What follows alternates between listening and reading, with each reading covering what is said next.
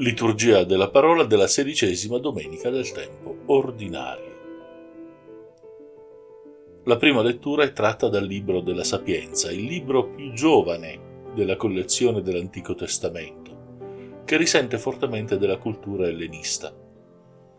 Di fatto questo testo ci propone una rilettura della storia di Esodo, ma in una chiave pacifista.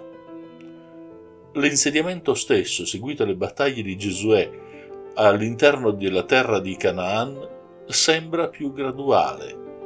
Sembra che Dio usi misericordia pur anche con i cananei, benché per esodo siano votati allo sterminio.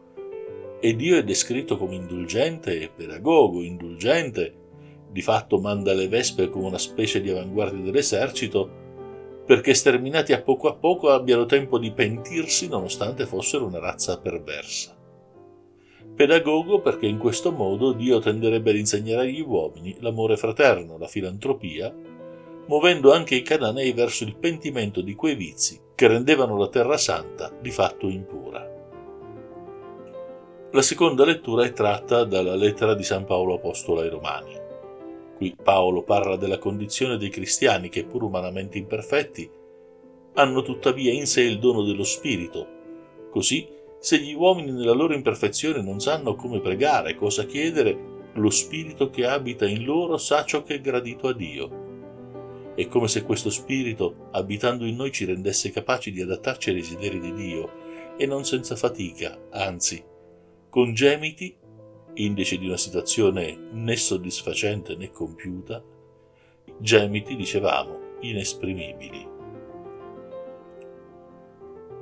Il brano evangelico dell'Evangelista Matteo invece è una carrellata di varie parabole del regno.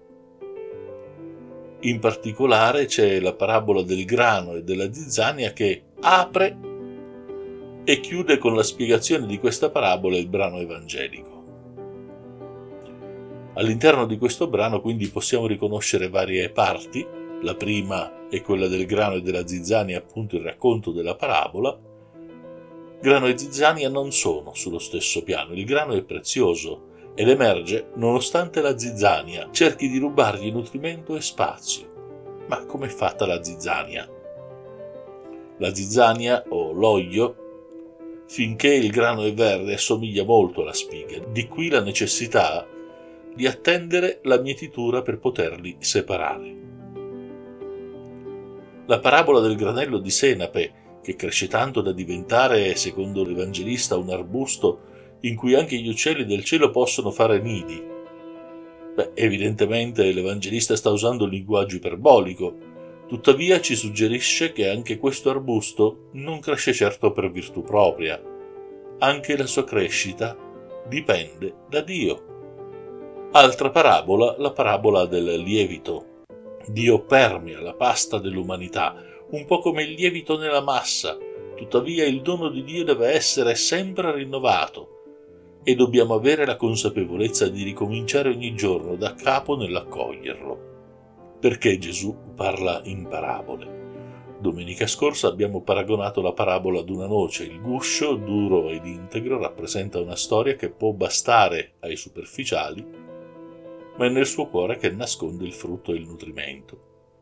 Ora in questa domenica viene aggiunto un tassello. Per Gesù aprire la bocca in parabole serve a far conoscere cose nascoste fin dalla fondazione del mondo, che tradotto significa che sì, Gesù vuole farci conoscere la grandezza del regno, ma questo rende ancora più urgente riuscire a rompere il guscio di quella noce.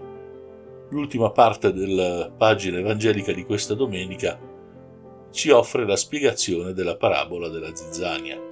Di nuovo una spiegazione autentica della parabola pronunciata da Gesù? Se non è proprio autentica di Gesù, lo è della comunità. Essi sperimentavano la difficoltà della convivenza tra cristiani ed ebrei, buoni e cattivi. Così ecco che questa volta la spiegazione della parabola è frutto piuttosto della riflessione della comunità cristiana del tempo e viene a suggerire una cosa molto semplice, bisogna convivere, bisogna tollerarsi. Di certo, alla fine Dio saprà ottenere buoni frutti. Sarà Dio a distinguere e separare i frutti buoni da quelli cattivi. A risentirci alla prossima settimana.